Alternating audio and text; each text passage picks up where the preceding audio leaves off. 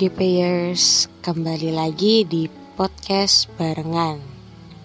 Pada hari ini, tema kita adalah kebahagiaan hidup hanya orang yang menguasai hawa nafsunya bisa bahagia. Untuk hari ini kita akan membaca Alkitab dari Kejadian 2 ayat 8 sampai 17. Untuk itu, Sebelumnya mari kita satu dalam doa. Ya Bapa, di hari ini kami akan membaca firman-Mu dan merenungkannya. Bimbing dan sertai kami dengan roh kudus-Mu Tuhan, agar kami dapat memahami apa yang ingin Engkau sampaikan kepada kami. Di dalam nama Tuhan Yesus Kristus kami sudah berdoa dan mengucap syukur. Amin. Kita buka Alkitab kita dari Kejadian 2 ayat 8 sampai 17. Manusia dan Taman Eden. Selanjutnya, Tuhan Allah membuat taman di Eden di sebelah timur. Di situlah ditempatkannya manusia yang dibentuknya itu. Lalu Tuhan Allah menumbuhkan berbagai-bagai pohon dari bumi yang menarik dan yang baik untuk dimakan buahnya. Dan pohon kehidupan di tengah-tengah taman itu, serta pohon pengetahuan tentang yang baik dan yang jahat. Ada suatu sungai mengalir dari Eden untuk membasahi taman itu. Dan dari situ, sungai itu terbagi menjadi empat cabang. Yang pertama, namanya Pison, yakni yang mengalir mengelilingi seluruh tanah Hawila, tempat emas ada.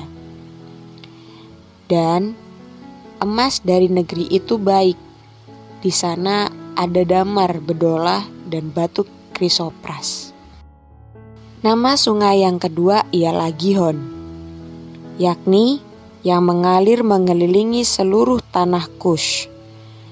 Nama sungai yang ketiga ialah Tigris, yakni yang mengalir di sebelah timur Asyur, dan sungai yang keempat ialah Efrat.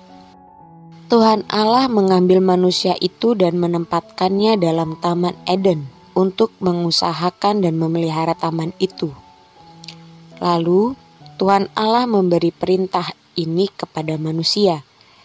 Semua pohon dalam taman ini boleh kau makan buahnya dengan bebas. Tetapi pohon pengetahuan tentang yang baik dan yang jahat itu janganlah kau makan buahnya.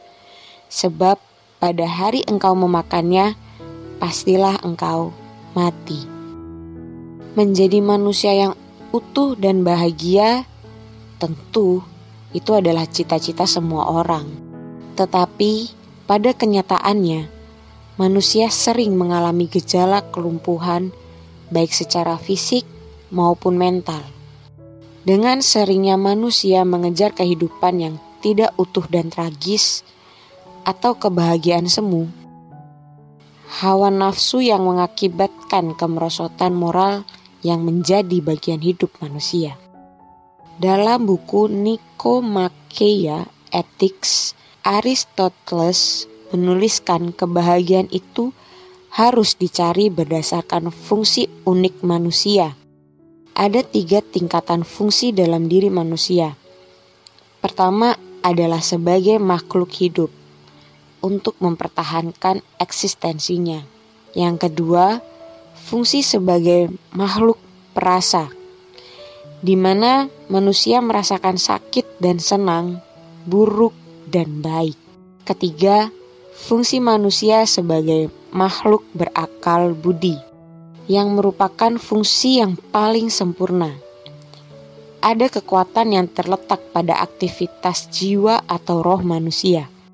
Ketika manusia ditempatkan di Taman Eden oleh Tuhan Allah, sesuai dengan namanya, tujuannya adalah kebahagiaan, kenikmatan, kesenangan, dan diharapkan dapat mengusahakan dan memeliharanya, di mana terdapat pohon kehidupan serta pohon pengetahuan tentang yang baik dan yang jahat.